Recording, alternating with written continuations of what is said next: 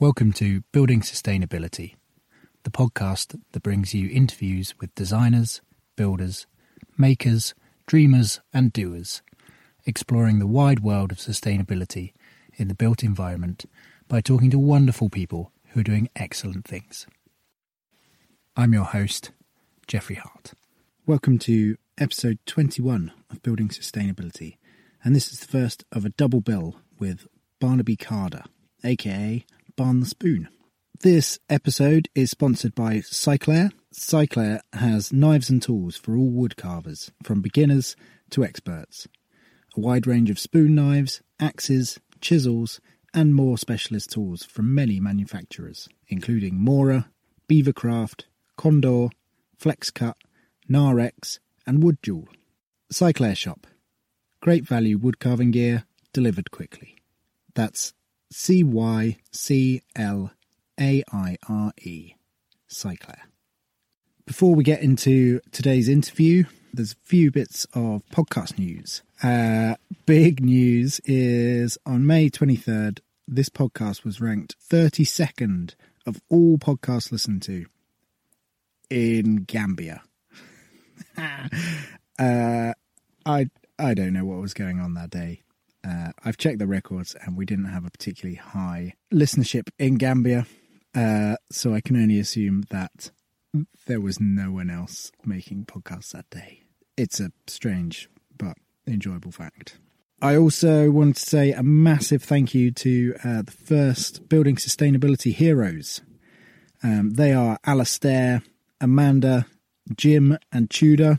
You are incredible. Thank you so much. Uh, these are the first folk who have gone over to the uh, Building Sustainability Patreon page. Uh, that's patreon.com forward slash building sustainability. Uh, and they've given a couple of quid a month uh, to help produce more episodes of Building Sustainability. If you are enjoying this podcast, then head on over and for less than the cost of a coffee a month, you can get exclusive content. Uh, we've got a new feature where you can propose questions to ask to the, the next guest. Uh, and I've got some interviews which I'm going to chuck up there early because they're all sort of sat in a pipeline and uh, you guys can have them first. Yeah, and I know money is tight uh, for everyone at the moment. So uh, if you want to help out free, uh, you can just leave a review on iTunes or wherever you get your podcasts. And that is exactly what someone called Ewal J, uh, E W A L J. Uh, this is a review they left on Apple Podcasts titled Dream Podcast, five stars. If you had asked me what my ideal podcast lineup was, you couldn't have come up with a better range. I've thoroughly enjoyed all the podcasts so far and look forward to many more. A diverse range of characters, some well known and many not, with fascinating and in depth conversations in an eco and ethical direction. Jeffrey has a very gentle, unassuming, inclusive interview style, which is very welcome. I love this grassroots podcast with its egalitarian host. Wow! Thanks, Ewal J. That is oh, that's just a wonderful, uh, just a wonderful uh, compliment to receive. And you know what? It's it's my ideal podcast lineup as well. Uh, I don't, I can't remember if I've really spoken about this, but uh, the reason I started this podcast was that I wanted to get out and I wanted to talk to people, and I wanted to keep learning. Um, and I figured that I'd do a podcast because then I could give all of that learning to, to everyone else as well. Um, so it's great to hear that uh, you're enjoying it uh, as much as I'm enjoying making it. Okay, so on to this episode. It is with Barn the Spoon. Uh, so Barn is uh, one of the, the more well-known spoon carvers, maybe the most, uh, probably in the UK, the most well-known spoon carver. Um, this episode is what I would call a profile of a craftsperson. Uh, there's a few of these in the, the series. I think craft is really important as it's it's sort of rooted in slowing down and appreciating the sort of small objects that often take a long time to make and are, are sort of superior to mass produced things. Um, Barn has a particularly interesting story which I know you're going to enjoy. He's he's really honest about uh, some of the mental health benefits. Um, it's a thing we've talked about before in this podcast with Dave Cockcroft, just about the the mental balance that um, doing craft and, and sitting and doing something with your hands can can give. So yeah, enjoy this chat.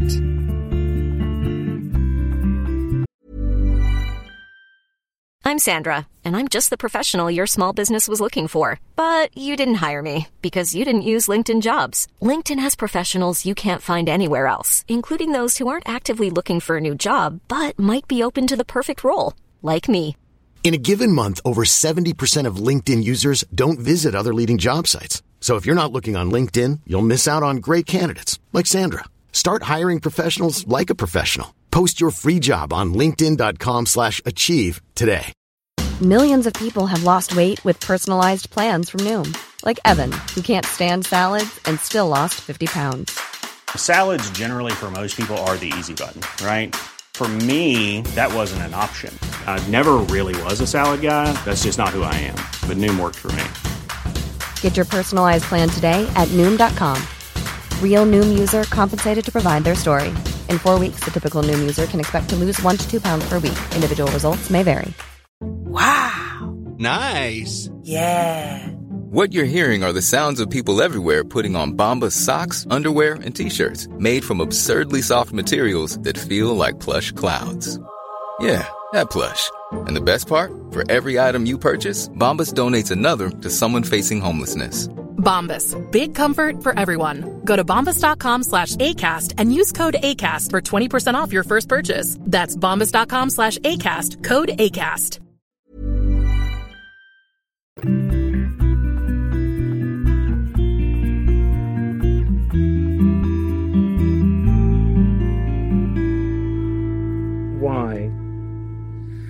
Uh, well, I guess the the simple explanation of why Barn the Spoon is that I hung out with uh, Mike Abbott for quite a while, and he used to call people by their trade, or quite a few people.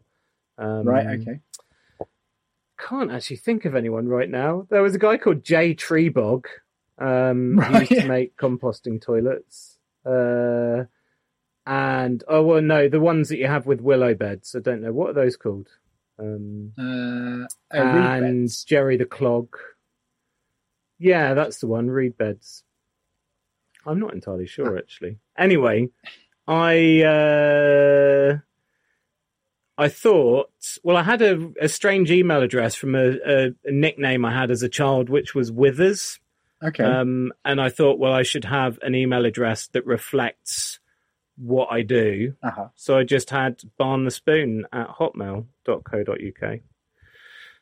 And that's, yeah, I guess from there people started calling me Barn the Spoon. Uh-huh. And then I called my shop Barn the Spoon as well, Yeah. um, which I didn't want to at the time. I felt like a bit of a sellout. Why, why was that selling out? Um, but I'm way past that now. well, because I was extremely humble in quite an arrogant way, like so many cross people are these days. Right. Uh, and I was so evangelical, and it was all about the craft, and I was this kind of pure monk of the spoons, and um, I felt awful calling the shop Barn the Spoon. I wanted to call it like just traditional spoons and spatulas or something like that, but I'm glad I didn't because it helped me make a living, so that's good. It's uh, created a brand, hasn't it? It's good to be alive. yeah, yeah, and I guess it's it's kind of recognizable. Yeah, People remember remember Barn the Spoon. do. My mum remembers Barn the Spoon. Yeah, She, uh, yeah, Really? she, she saw you once on. Uh, I'm terribly sorry about that. She saw you on like the One Show or something like that. Did you ever do that? Yes, yeah, I didn't go on it. They just came and did a video piece. Right. Okay. Well, I, yeah, I got an email from my mum straight away saying, "Oh, that man, that man that you were at Grow London with, he's he's just been on the telly." So she, she was very excited. um. So how um how did it all begin? How how did you end up uh, making spoons? Oh, wow. So I haven't done an interview like this for such a long time. I, I have to remember what my standard answer is. well, is. luckily, I, I'm really Uh, crap at interviewing, so you know it'll be it'll be really easy. Um, so how did I get into spoons? Well, let, let's maybe start start woodwork the um, because I know you started earlier. well, so I was blessed with a wonderful neighbour Mhm. who was also my CDT teacher. Right. at school, and um, because my parents worked in this kind of boarding school, which is where I went because my parents worked there. We lived in this strange kind of community um, where all the teachers were like live in. So my neighbours, um, Mr. Jones, who sadly has passed away now, um, he was my CDT teacher, um, and he was a short, stocky uh, Welsh guy um, who was incredibly enthusiastic about woodwork Right. and loved teaching kids, and extremely ambitious actually with with the things uh, we made. Um, but I, rem- I remember being on a lathe at school when I was like nine. Nine. Um, That's and just being yeah, just being kind of left to it. what were what were some of you the know, things with you were making? you know, um, using fret saws and belt sanders, and yeah. well, he was really into kind of imagination. Okay. Um, if you imagine kind of teachers that came came round in the sixties and seventies, uh, they they were quite quite into the kind of libertarian approach. I'm not even sure that's the right phrase, but you know what I mean. Yeah. And um, yeah, I remember I made a weird box uh, that was made out of rope that was glue gunned together. It was rope that was glue gunned together Uh-huh. into a cone, and it had an MDF lid with a turned kind of knob on the top as a Yeah. handle, and then the upturned cone sat uh, in a hole on a square bit of MDF, and then that MDF because it had the the peak of the cone coming through the bottom Yeah. we might have to include a sketch with this. um, but that that kind of MDF platform was held up by four wooden cones that I turned as the feet, that in turn went in into the the holes. Yeah. Crikey. Uh, how that old were you good. when you were making this? Um, God knows. I think probably nine or ten. Um, yeah. Yeah, but he was great. So um, I think my first thing was actually making a walking stick, Mm-hmm. which the groundsman just cut a bit of holly from a, a holly tree. yeah. Um, and I kind of, with my Swiss Army knife, embarked on my first woodwork project, which is essentially peeling the bark off a stick and sanding it. Um, Yeah. I think that was probably my yeah. first my first project too. yeah, I think that most most people's experience of of wood tends to be that, right? Just little penknife and a bit of fresh wood, and I guess often making kind of spears and that kind of thing. Mm. Um, so yeah, when I was, I got more and more into turning, uh, and it's actually that I I've I'm award winning. I didn't know whether you knew that. I, I did Did you know that I've won an award? for for Yeah, Power so age Maze stuff. thirteen. Yeah, yeah, I got the wood turning prize Uh-huh. at school, which is the only prize I've ever won. ever, which, uh, yeah, I'm not going to go into that. But once at the Bodgers Ball, I really feel like I should have won the the half hour challenge. Right. But um, let's not talk about it. But yeah, so I got really into turning as a kid. what was your what was your winning piece? At, at Uh, I think it was just overall. I think he just liked me and felt sorry for me because I, I was not very successful at anything else. I think he created the prize for me. Um, but I still have it somewhere actually. Uh, yeah, hilarious. Um, but yeah, because of him, I ended up, uh, and because of my parents uh, being, you know, supportive, I ended up getting a little lathe in my um, parents' garage. So I kind of took over a quarter of the double garage Mhm. and I had a Black and Decker workmate and a Black and Decker drill, um, and a lathe, and some screwdrivers. That's about it, really. Yeah, and with that, I made all sorts of shit. Um, yeah, lots of bowls and lots of toadstools and candlesticks and sculptural pieces. Yeah. Yeah. So you were turning the bowls on the on the lathe. Yeah. Yeah. So there was a, I think it's still going, a company called Craft Supplies, the home of wood turning, Mm-hmm. um, which is based in Derbyshire, was based in Derbyshire.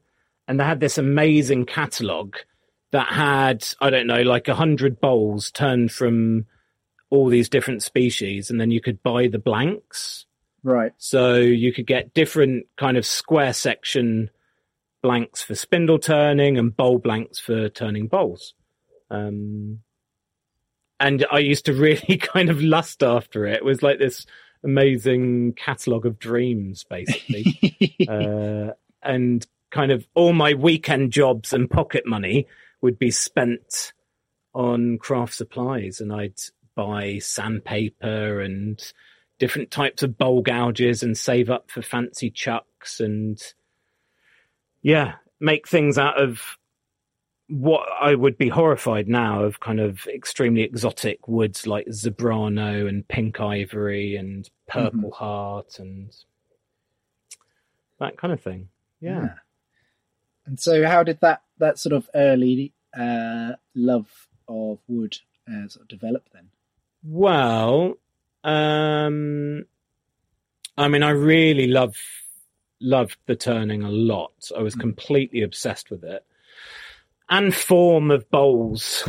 Um, you know, I would, as as like a kind of 12, 13 year old, I would be obsessing about the shapes of bowls, which I I have no idea how I didn't kind of see that as weird. Right. Um, but I think because this teacher had been so supportive, Yeah. it just felt really normal, even though no one else was doing that. Um, yeah. and I used to just beaver away in the garage by myself.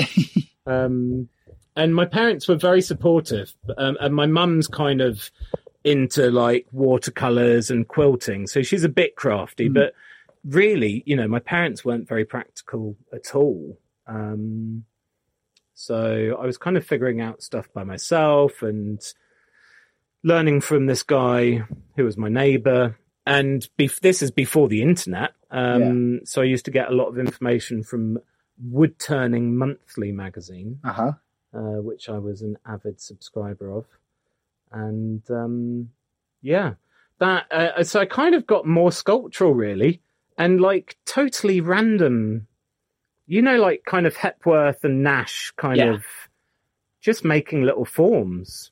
Um, but if you imagine like, yeah, well, I, I suppose a kind of Hepworth sculpture that would fit in your hand Yeah. that that's the kind of thing that I was making, and I I would take them to school, and th- so these things sometimes they'd be turned. Some I'd do this kind of offset. Um, is it called eccentric turning, where you kind of turn it and then you change the centers and return it? Mm.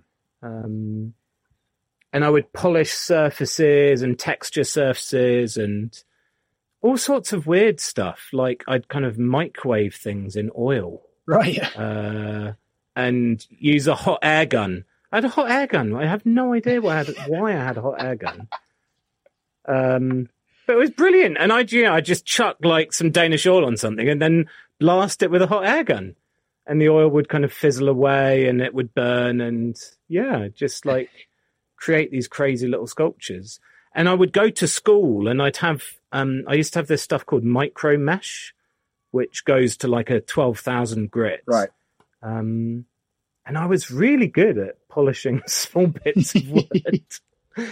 um, so yeah, what what a strange, strange young man I was. You you went full geek on it. I I appreciate that. Yeah, I properly did. Yeah, yeah, and it kind of, it kind of carried on during my teens. Mhm. Yeah, I mean, it definitely did. Um, but then I guess I got more interested in the kind of classic things like smoking dope and thinking about women. Right. And I have to say, it was mostly thinking about women. um, but uh, yeah. Um, and then, so then I actually went back basically because I was a bit of a dropout. Um, I ended up having um, a year off after doing A levels uh, without really a plan. So I went back to the school that my parents worked at, and I worked as a teacher's assistant for the guy in the CDT Oh, nice. department. Um, so, and he was then he'd got the book Green Woodwork.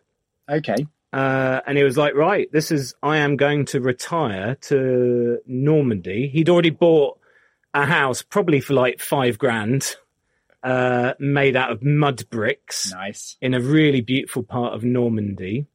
Uh, and he was doing that up and he was like, I'm going to retire there and make Windsor chairs.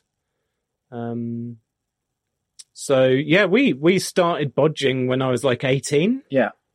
Uh, and we had a thing called the Bodgers Club at, at the school Yeah. where we had these pole lathes and shaving horses, um, and these beautiful hand forged tools uh, by a lady whose whose name I'm afraid I've completely forgotten, but she was um, quite big in the Pole Lathe Association early on, um, and then unfortunately I think she died quite young, um, which is obviously very sad. But uh, they're wonderful tools.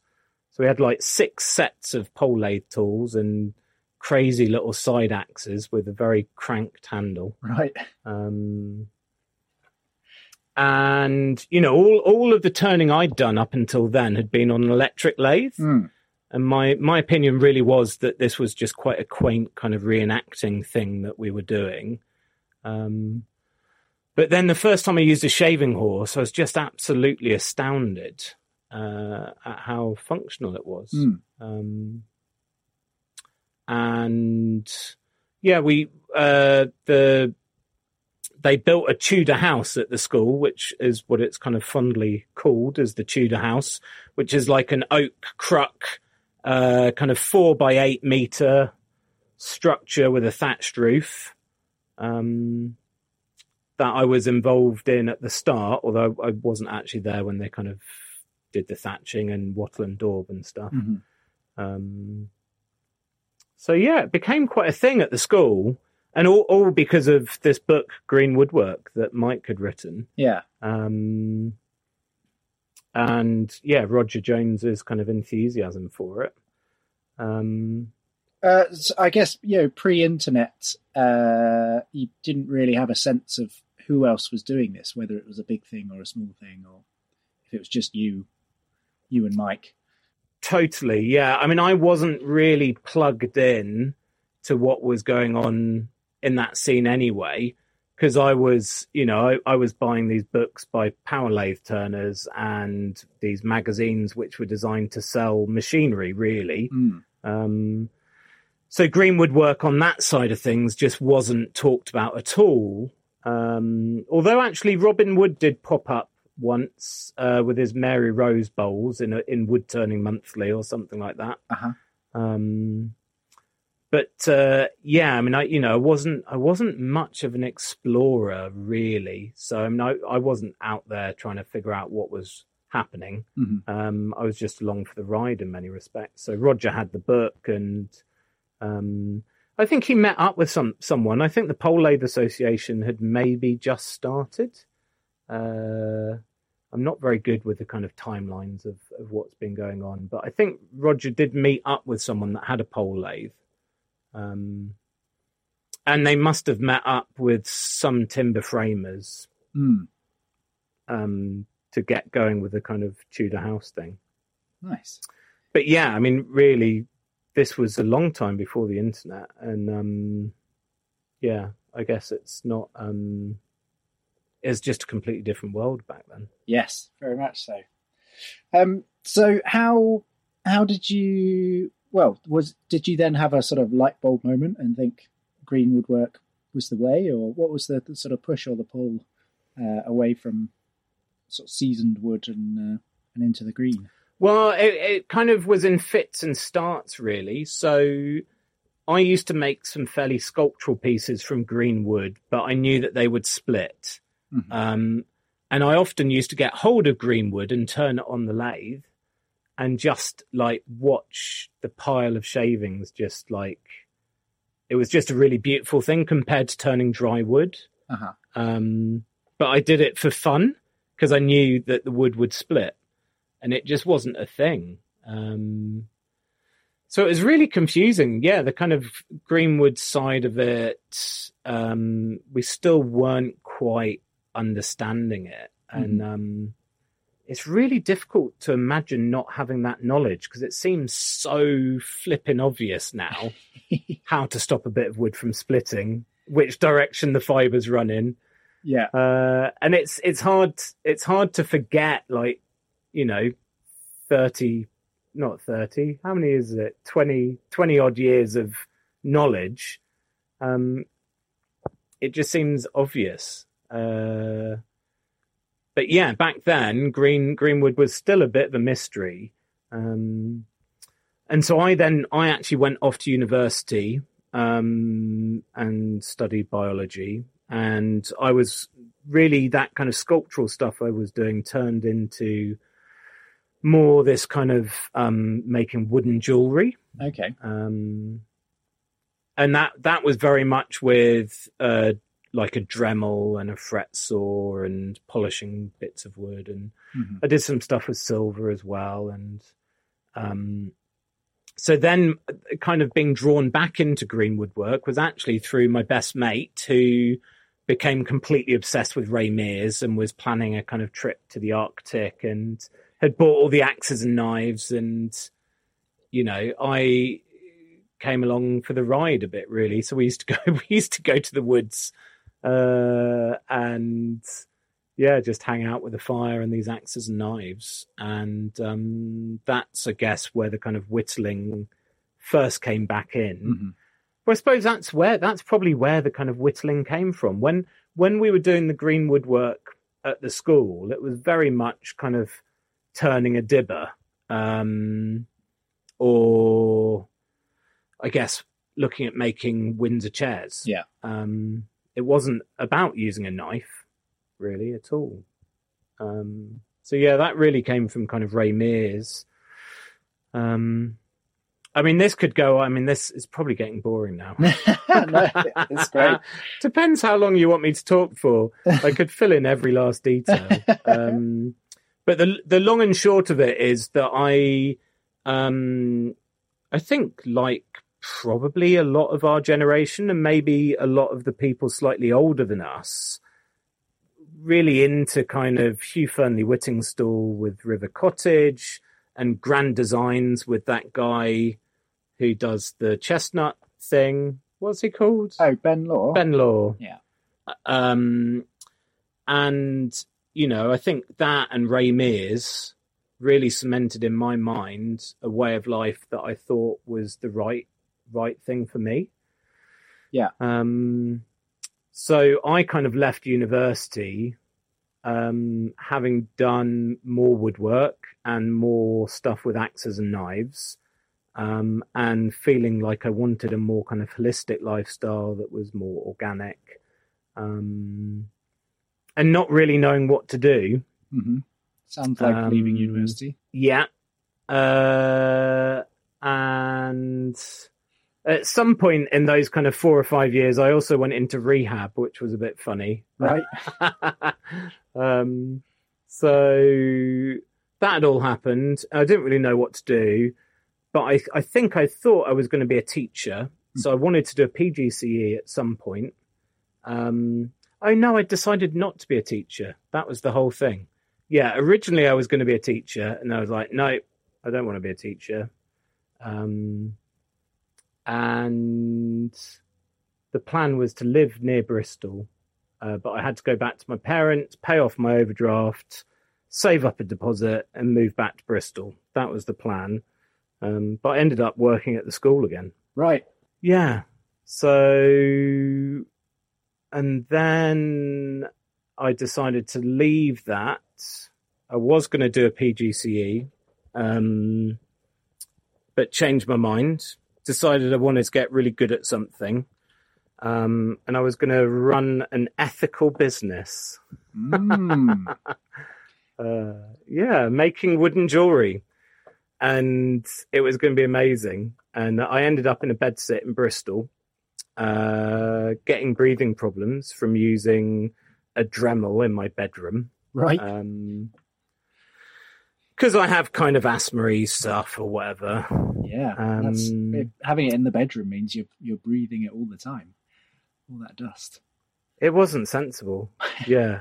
Uh, I mean, I had a little Henry Hoover with its, you know, the special HEPA bags and stuff, but yeah, it wasn't good. And um, no one was buying this jewelry. Or more to the point, I didn't have a clue what I was doing. So I would go to a shop and be like, oh, would you like to buy my jewelry? And they'd be like, oh, that's lovely. I reckon we could sell those really easily. Um, probably sell it for seven pounds fifty, and I'd be like, "Oh dear, that took me three hours to make." Uh, right. Yeah. So it just never went anywhere. Um, and I think with that and the breathing problems, uh, I was trying to become more efficient. So I, was, I got hold of some green wood and uh, was shaping it, I think, with a knife. But I was still sanding it actually. So I was sanding it underwater so that the, I mean, it works quite well underwater actually, um, but so that the dust didn't go up in the air. Right. Uh, and then that's when I went off and applied to do like the kind of six month thing with Mike Abbott. Mm. I feel like I nailed the start of the story, but the last few years of this, yeah, it's got a little bit confused. no, I, I mean, I can't really remember if I'm being completely honest. just make it up. It's fine. I try not to think about my past too much. Um, yeah, but it was se- essentially something like that. Like I tried to run a business and it didn't really work. Um, So I kind of signed out of life and went back into education up in up in the woods with Mike Abbott, and it was absolutely amazing. Yeah, yeah. What sort of thing were you doing there? basically teaching for him. Right. I mean, you know, his his uh, in those days he was doing the frame chairs, um, which I think are really beautiful and a really beautiful way of making them. Um, but they're really quite easy, which is great. So you come on a class and all the hard work has been done already in thinking about the sizes and the steam bending and the jigs and the setup. And um, the punters just get to have a lovely time, hang out on a shaving horse, peel nice shavings, go home with a chair. Um, so I had an amazing time. Uh, and the first year I was up there, um, I was like the second assistant. There was like a main assistant, uh, and I was kind of number two.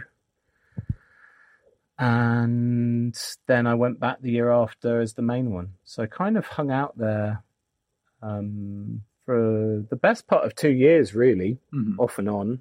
Um, helped helped him with. Uh, he used to do some forestry work in exchange for his rent, so I got my chainsaw ticket and helped him with that one season, which was really cool. Mhm.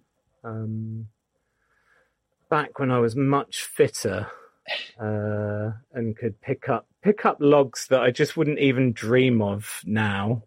I mean, that you know, I just wouldn't be able to pick them up. But even it, like if I pick up a big log now, like my knee feels like it's got a bit of sand in it for a couple of weeks.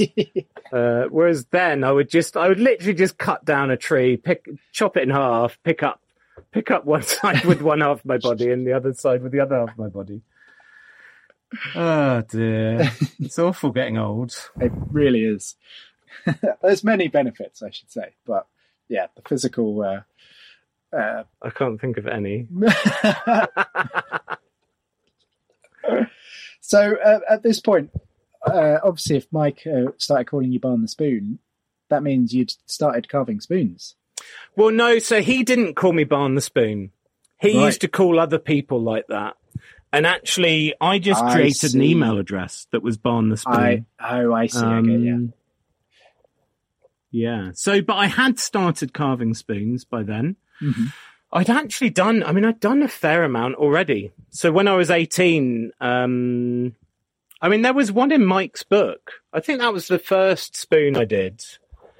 I think I actually taught spoon carving before I'd even carved one.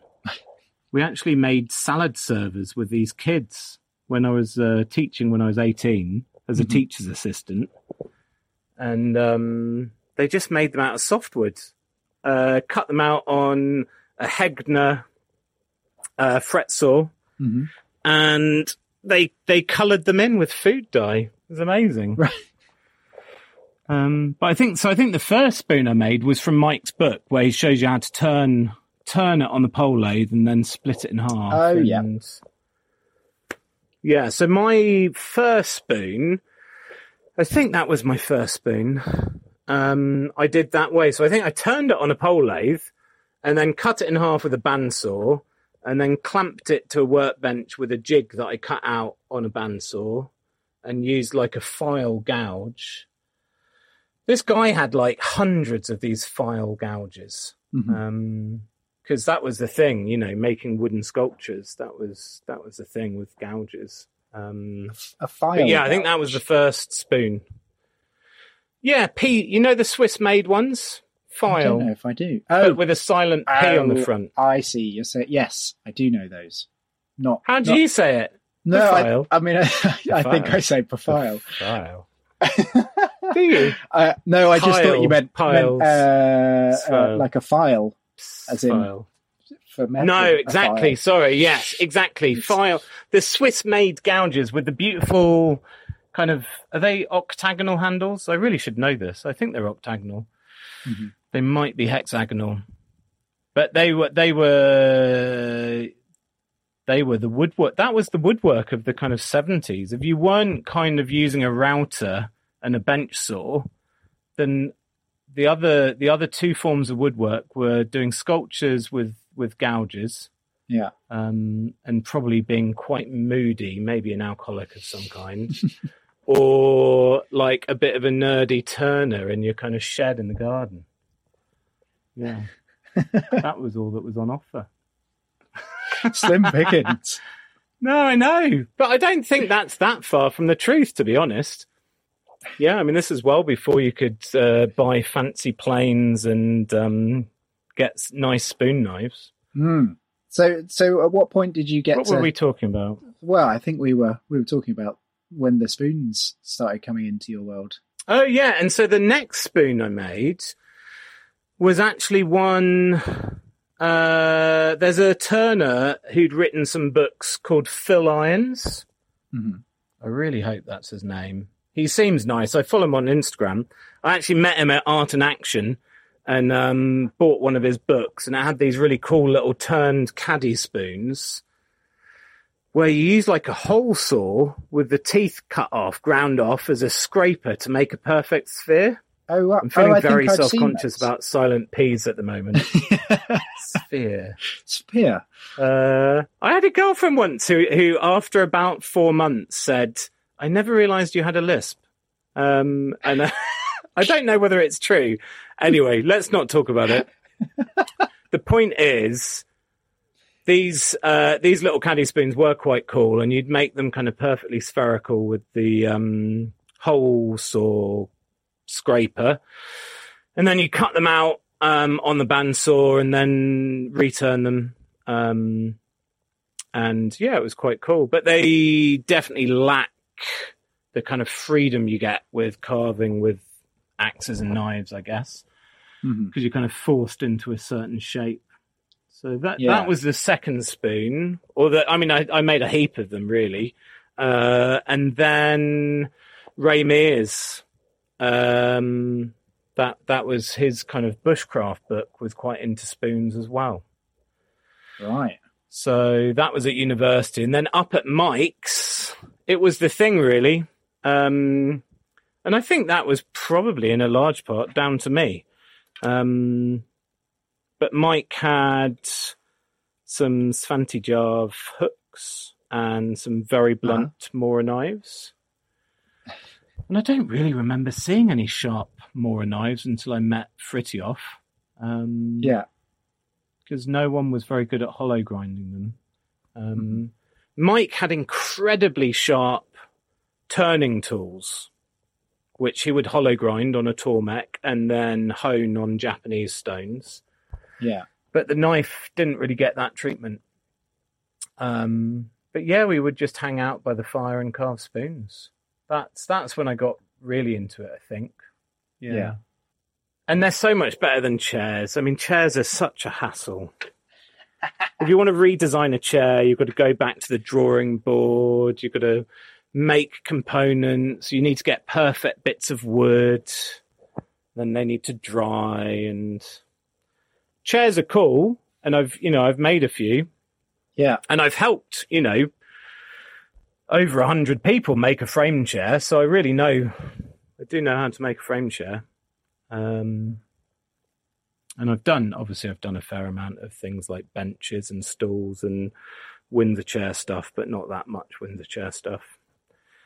Uh, but yeah, spoons spoons have that immediate gratification um, that someone like me needs. We'll be back after a quick break. Hey there, I'm Mick from the Mick and Pat Show. That's right, and I'm Pat. Looking for a podcast that's like catching up with old friends? Well, you're in luck.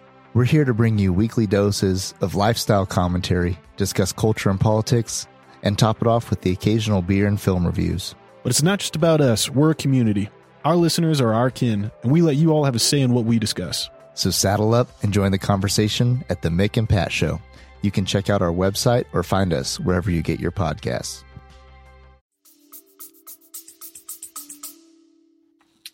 So you've been living in the woods uh, and making spoons around the campfire. Uh, Mm. how did you then sort of transition into uh, a full-time spoon carver? What was that that sort of process?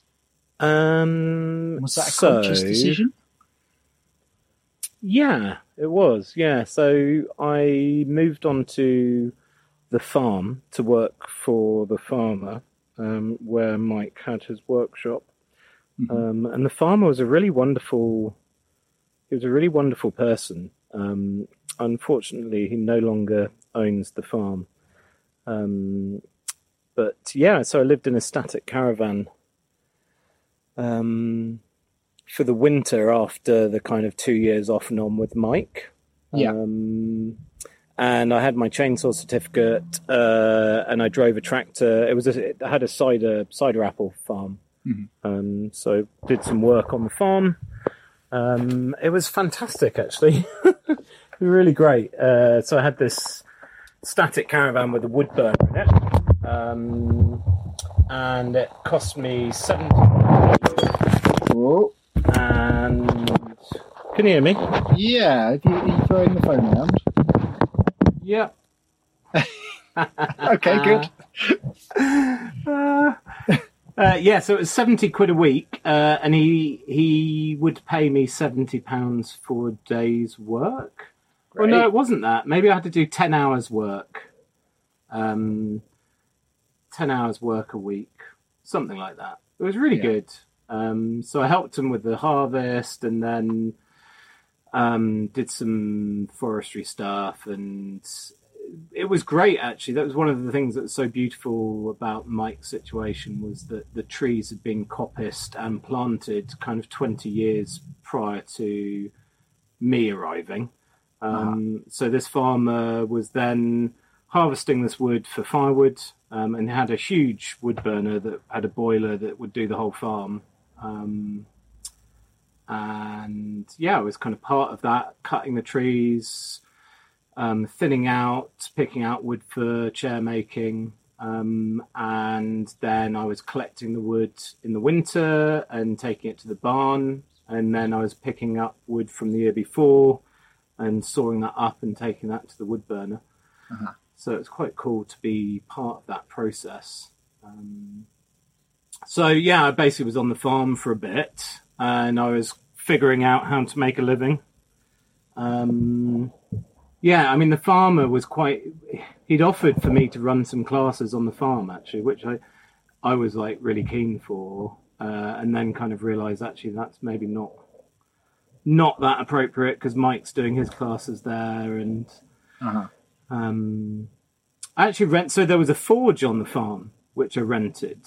Um, so I had a forge as well. I was making some hook tools. Got into some bowl turning on a kind of medieval style lathe.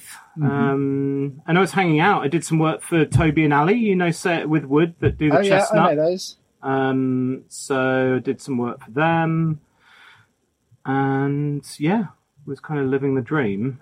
Um, and yeah, I guess that's when I got really into spoons.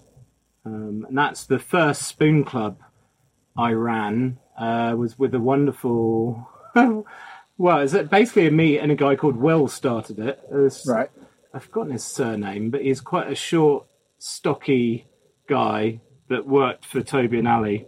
Um, and he wanted to learn to carve a spoon, so he came round one Saturday morning. And that's when Spoon Club was born. Aha, Um, we had sausages, cut down a tree with a chainsaw without any ear defenders on, and I remember my ears really ringing, very bad. Uh, Yeah. But we hung out, ate a load of sausages, carved some spoons, and I thought this is just wonderful. Um, so then we got more people to come. Um, Yeah. So Morris Clover, Toby and Ali, uh, Ben Orford and Lois used to come. Yeah. Um, and yeah, it just became the thing to bring some sausages, and I would have like an open house on a Saturday, I think. Yeah. Um, and yeah, from like 10 o'clock in the morning till like 7 o'clock at night, people would pop in, hang out, have some coffee, eat some food, carve some spoons. Yeah, Spoon Club. Sounds good. It was. It was really great. Yeah. Um, and then for various reasons, I ended up uh, in a bit of a bad way. I think that was kind of prior to Spoon Club, really. I think Spoon Club was part of my um, trying to socialize and improve my mental health. Mhm. Um, but I went through like a kind of bad breakup. Uh, and that's kind of where the idea came from. Um, Toby and Ali had uh, travelled around a bit, um, and they'd sold mistletoe before with a peddler's certificate. So that's Uh-huh. that's where the peddler's certificate idea, in part, came from. I also knew these other guys that had gone around kind of singing, um, busking, and sleeping in the woods. Yeah. Um, so yeah, I kind of felt I needed to get away. Um, was really into spoons, and you know, there was quite a very specific time. Actually, over Christmas, I'd gone back to my parents for Christmas, and I sat on the lino in their kitchen carving spoons on the floor because it was the best way to kind of get rid of the shavings. Mm. And um, yeah, I guess I was very, in a very bad way mentally, and um, spoon carving was the only thing was the only thing in my life really, and uh, I just made a very conscious decision to just keep carving. Just going to keep carving until I feel better. Yeah. Um, so yeah, that's where it kind of came from. Uh, so I'd done all that Greenwood stuff. I'd been in the woods. I knew these people that had sold stuff on the streets. I needed to leave. I didn't have any money. I liked being in the woods. Um, I was completely insane, so it was quite good to have a lot of time by myself. I mean, actually, maybe maybe people might not think that, but it was good to have. You know, and I spent a lot of time walking Yeah.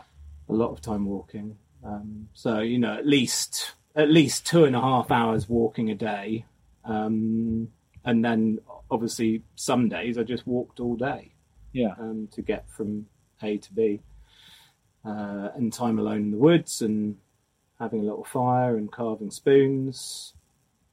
Um, yeah, so and I, I kind of did that off and on for three years. Um, so I, ne- I never, I never slept out in the winter. Uh-huh. Um, So one winter, well, the first winter, obviously, I was on the farm. The second winter, I was helping this guy in Somerset help uh, to set up this kind of charity thing, uh, Yeah. a kind of commune. So I lived in this little shack in the woods. Uh, and then the last winter, I was actually in a house share in Bristol. Um, so I used to kind of walk down to the canteen on Stokes Croft and sit, Oh, sit yeah. outside there and sell spoons. And I used to sit outside Brown's on Park Street, Yep. um, top of Park, well, on the Triangle, uh, and sell spoons. And that worked. I mean, yeah, that worked. What wa- what was sort of crazy, people's really. reactions to to someone sat sat selling spoons? I mean, all sorts, all sorts. it's such a long time ago now, man. It's so strange to talk about it. I, I've, I completely forget about all this stuff. Um, you know, I've had uh, people being like, "Oh, I hope you're going to clean those shavings up." Right. Real coming from a real kind of ignorance, because you know, like I'm sat in like piss and vomit and broken glass Yeah. you know what I mean? Like all these disgusting things that people do in cities and kind of inhaling all these chemicals from the cars going past. And then you've got this crazed old Tory coming past and saying, I hope you're going to pick up those fucking shavings. Like, who the, who the hell do you think you are? Yeah, unbelievable. It's like beautiful, kind of perfect organic matter. Um, Yeah. yeah, so you'd get that kind of reaction, and then you get some people uh, who are just absolutely amazed. It's like, oh my god, this is amazing, and sometimes, it, and much, much more so than when I had the shop, I would have people that would come and hang out for hours. Um, Yeah. literally just come and sit down next to me and hang out and chat and yeah. And then it, just everything that you would expect. Like some people were incredibly flirtatious um it's quite weird. Uh some people would be like uh from like a christian charity bringing food being like Yeah. oh do you, do you want some food?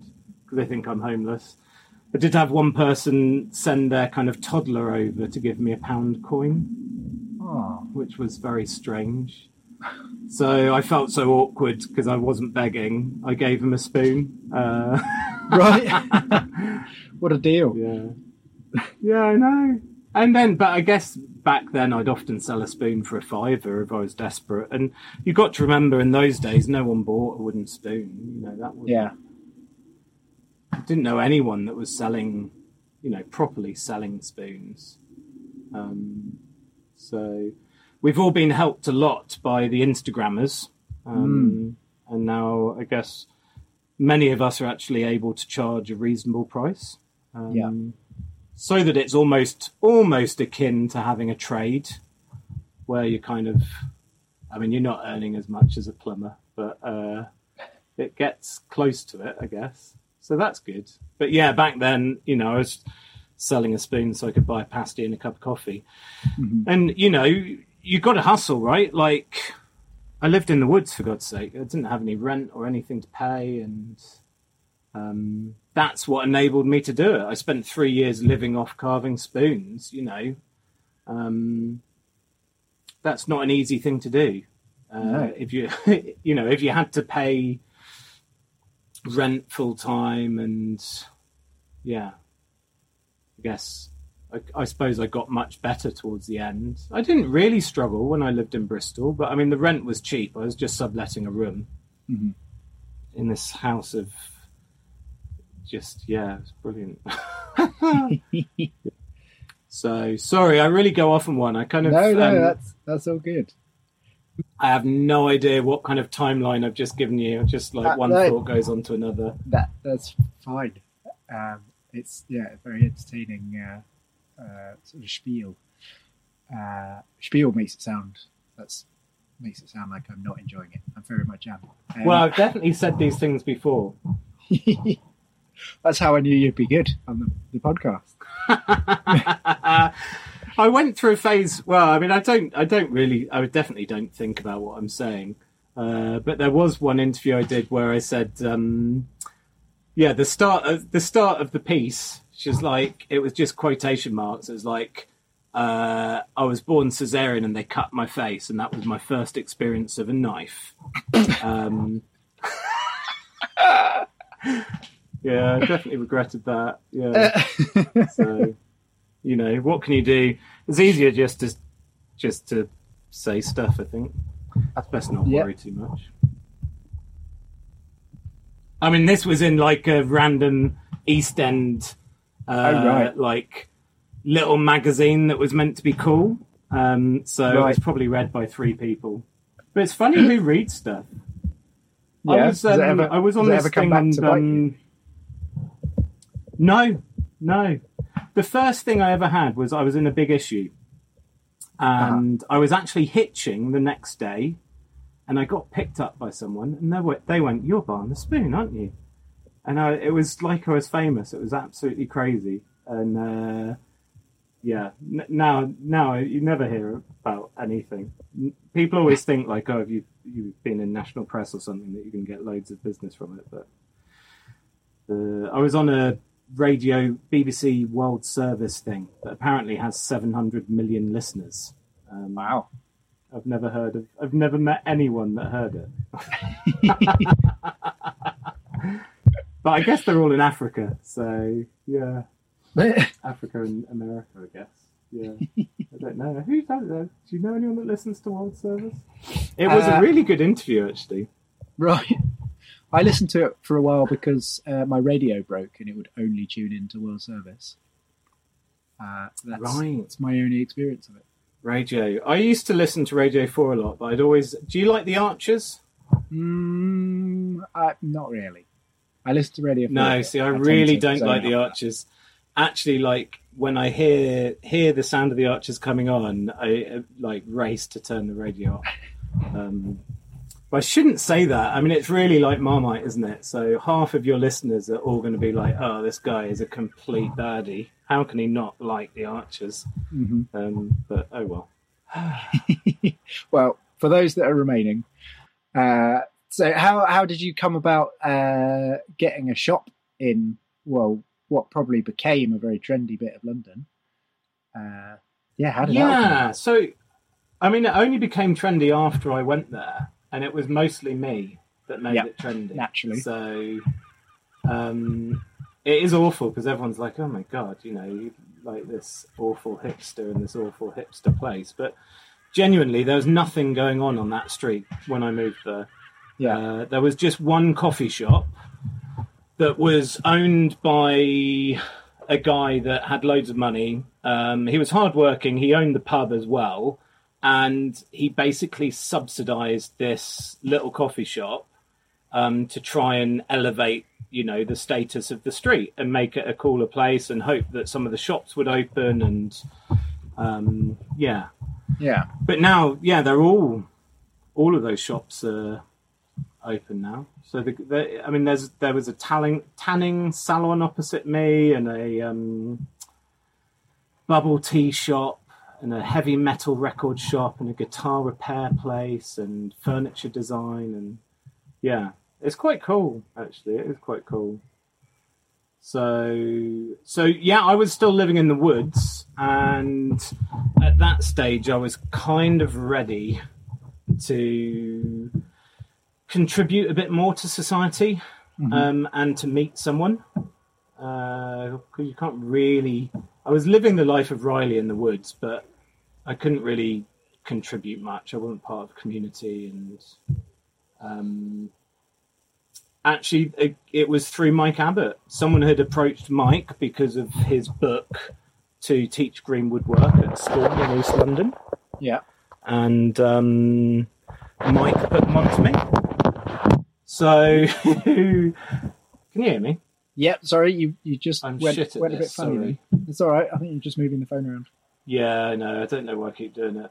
Um, so yeah, so I came to this school. It was like a special needs school, kids with behavioural issues, and I thought, brilliant, this will be something that I can do. I've worked with people like this before. I am one of these people, um, and I went to the school. It was amazing, um, and they they offered to pay me well. Uh, Yeah. They had table tennis tables. They had a shower So in my head, I was like, "This is perfect. I'm gonna, I'm gonna literally, I'm gonna live in the park in London. Uh, there was a park where I could get hold of trees. Tower Hamlet Cemetery Park, Oh yeah. um, run by wonderful people, Terry, um, and I've completely forgotten his name, which is awful. Anyway, the guy that introduced me was Paul.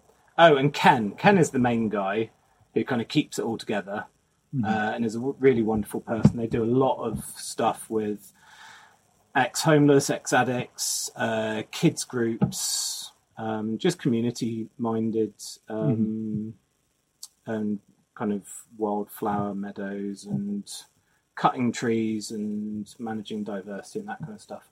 So they, I, I was, I was getting wood from them if I came to London to sell spoons anyway, um, having been introduced by Paul.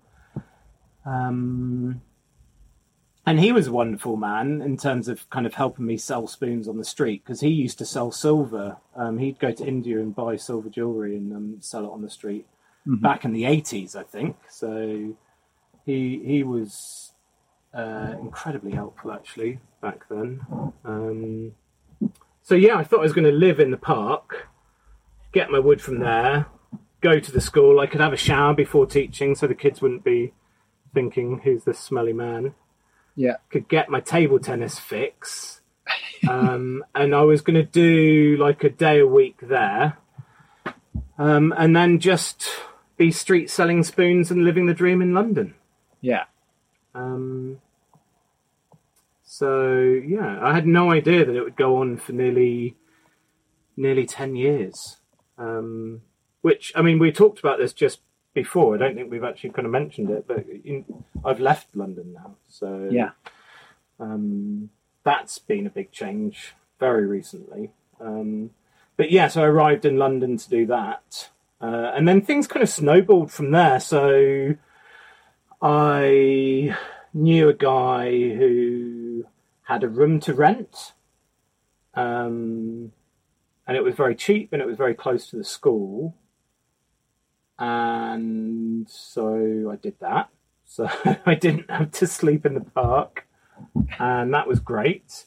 Although I did sleep on the floor for the first six months, and I still wore a hat every night I went to sleep. Yeah. Um, and still, yeah, still did a lot of the things that had just become really normal. Hmm Um, I didn't have to dig a hole in the morning to have a crap. That was the biggest difference. uh, and there was a sofa to fight over, which uh, was awkward. Living with a couple, and there's like one sofa. Um, yeah, so I d- really, I kind of just existed in my bedroom, very much like I'd done in the woods, where instead of kind of sleeping on the floor in the woods, I was just kind of sleeping on the floor in a little room. Yeah. And I had a Tormek, which was amazing. That was the best thing about moving to London. So Mike Abbott gave me his Tormek, which Tormek, I mean, actually the guy from Axminster, I think, gave um, Mike back in the 80s or early 90s or whenever it was. Um, and Mike had got a new one and he passed that on to me. And I was, you know, sat cross-legged on, on my floor in my bedroom, learning how to hollow grind a knife without jigs. Um, yeah, living the dream, basically. Just you and a Tormek.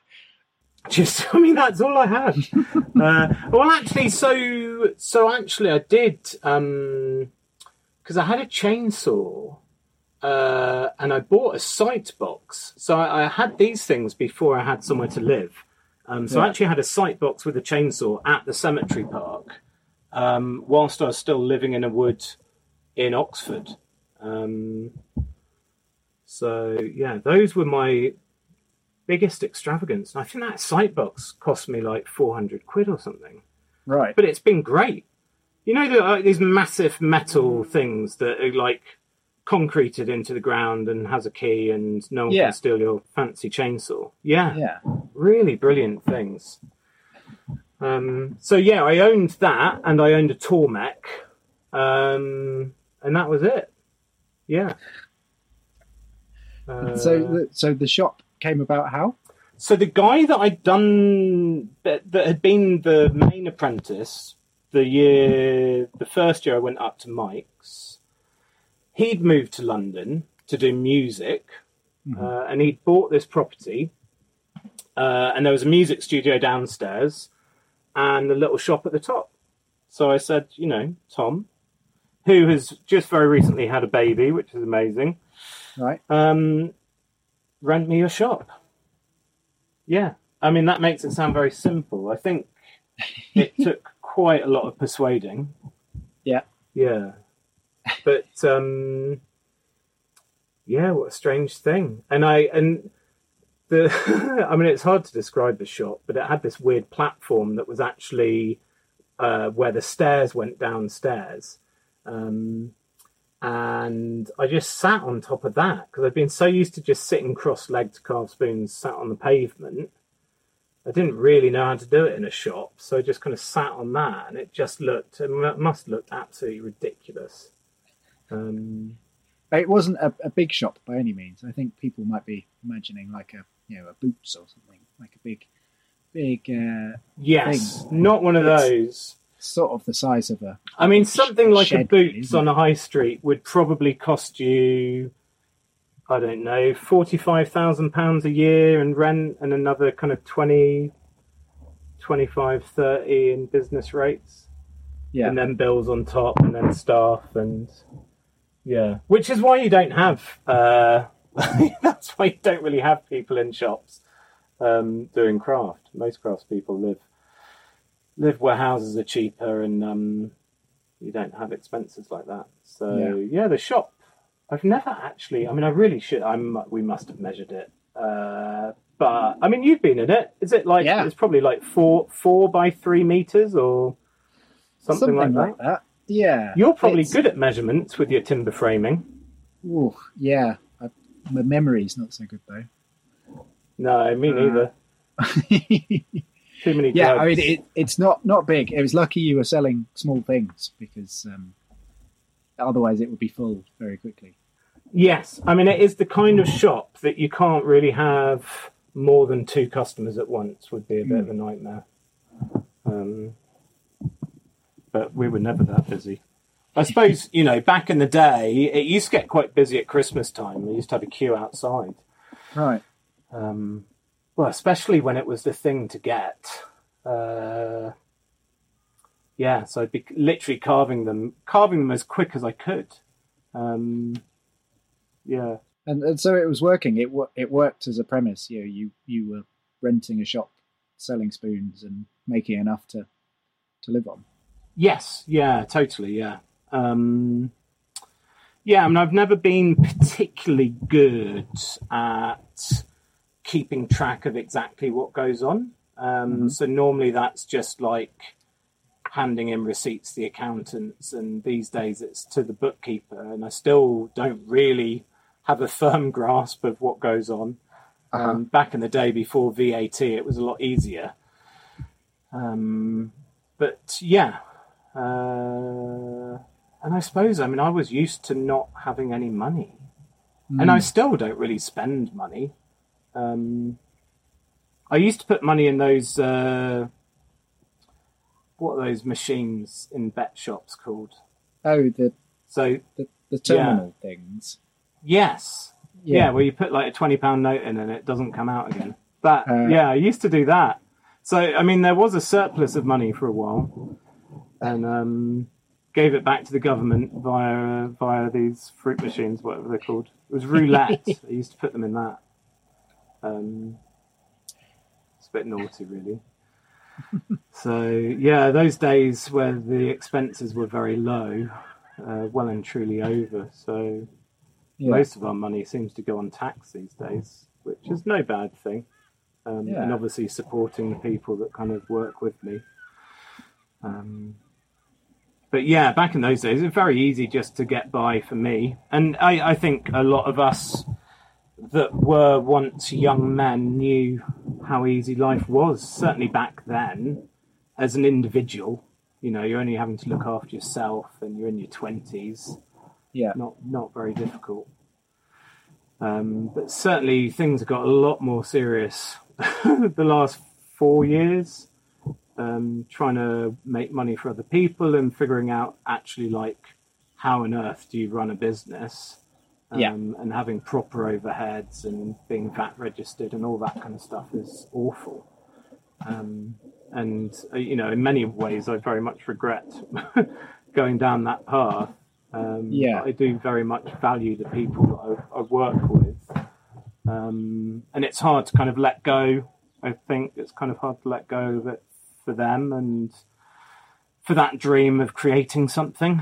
Um, but you know, within the climate that we're in now, I mean, so many people I know have just gone bust straight away. You know, that, Yeah. that were struggling enough with Brexit. And uh, I'm very fortunate in as much as I um, had put aside some some money, um, which means that we should be okay. Uh, but we'll probably have to close close down one of the workshops in London um, Right. so that we can keep keep paying people. And unfortunately, it's come at a bad time. I've just left London and was hoping to expand the business to bring on a new employee to, to Right. cover what I would have been doing in terms of covering the shop. Um, so that that has definitely. I mean, I, how how has it affected you? Presumably, you had lots of building projects, and you've been doing this wood recycling, furniture making stuff in Yeah. Bristol, right? That Well, it's, presumably it's- that's all had to shut up. Yeah, it's surprisingly good timing for me actually, uh, because we decided Oh, well, to have good. a have a fallow year from from building. Uh, I think we were we were just kind of burnt out and exhausted. Uh, Yeah. and Join the burnout party. God, Yeah. just don't do it more than a few times. definitely the whole running your own business and uh, and having employees and it's hard. It's uh, it's a lot of things that aren't the thing that you really love doing. Uh, Yes. is, kind of Or good at necessarily. Yeah, You know? yeah, very much so. I'm really good at some things. Like I I I'm actually really good at grinding knives. I'm really good at table tennis. Um, spoons I can make. Running a business definitely not one of my core skills. yeah, Definitely not. Yeah, painful. And you learn. You you only learn by losing a lot of money. It's, uh, it's Yes. been my experience. I, yeah, I'd, I'd definitely gone that route. Yeah. So um, it's sort of, uh, I guess, you know, the world has just gone online in the last uh, month, I guess. But you sort of already beaten to it with uh, with Spoon Club. Yes, Oh. yeah. So thankfully that that is still bringing in some money, Yeah. which is great. Um, Do you want to tell But, the, the yeah, listeners what it is? Yes. Well, so Spoon Club is a website which is designed to help people learn to carve spoons. Um, hopefully connecting people physically, which is not necessarily a great thing right now. Um, but we're also doing online stuff. Um, and also there's just a library of videos. We've got nearly 100 hours of video content. Um, we've actually got a massive giveaway that we're doing at the moment. So you get a free knife and whittling kit uh, if you sign up for annual membership, or if you recommend someone, you can get like an axe kit, or there's there's loads of different free gifts that you can get. Um, but yeah, basically we take take on subscriptions, and people have access to amazing content. And um, I guess uh, a lot of it is me kind of doing some tutorials, but there's also a lot where we've got guest instructors and hanging out and chatting about spoons and that's been a really rewarding thing actually we get a lot of positive feedback on that um, which Yeah. is great so It's a fantastic and- resource. yeah thanks man Yeah. are you just saying that No, no, I genuinely, I genuinely mean that. yeah great Life is full of awesome what ifs, and some not so much, like unexpected medical costs. That's why United Healthcare provides Health Protector Guard fixed indemnity insurance plans to supplement your primary plan and help manage out of pocket costs. Learn more at uh1.com. Millions of people have lost weight with personalized plans from Noom, like Evan, who can't stand salads and still lost 50 pounds. Salads, generally, for most people, are the easy button, right? For me, that wasn't an option. I never really was a salad guy. That's just not who I am. But Noom worked for me. Get your personalized plan today at Noom.com. Real Noom user compensated to provide their story. In four weeks, the typical Noom user can expect to lose one to two pounds per week. Individual results may vary.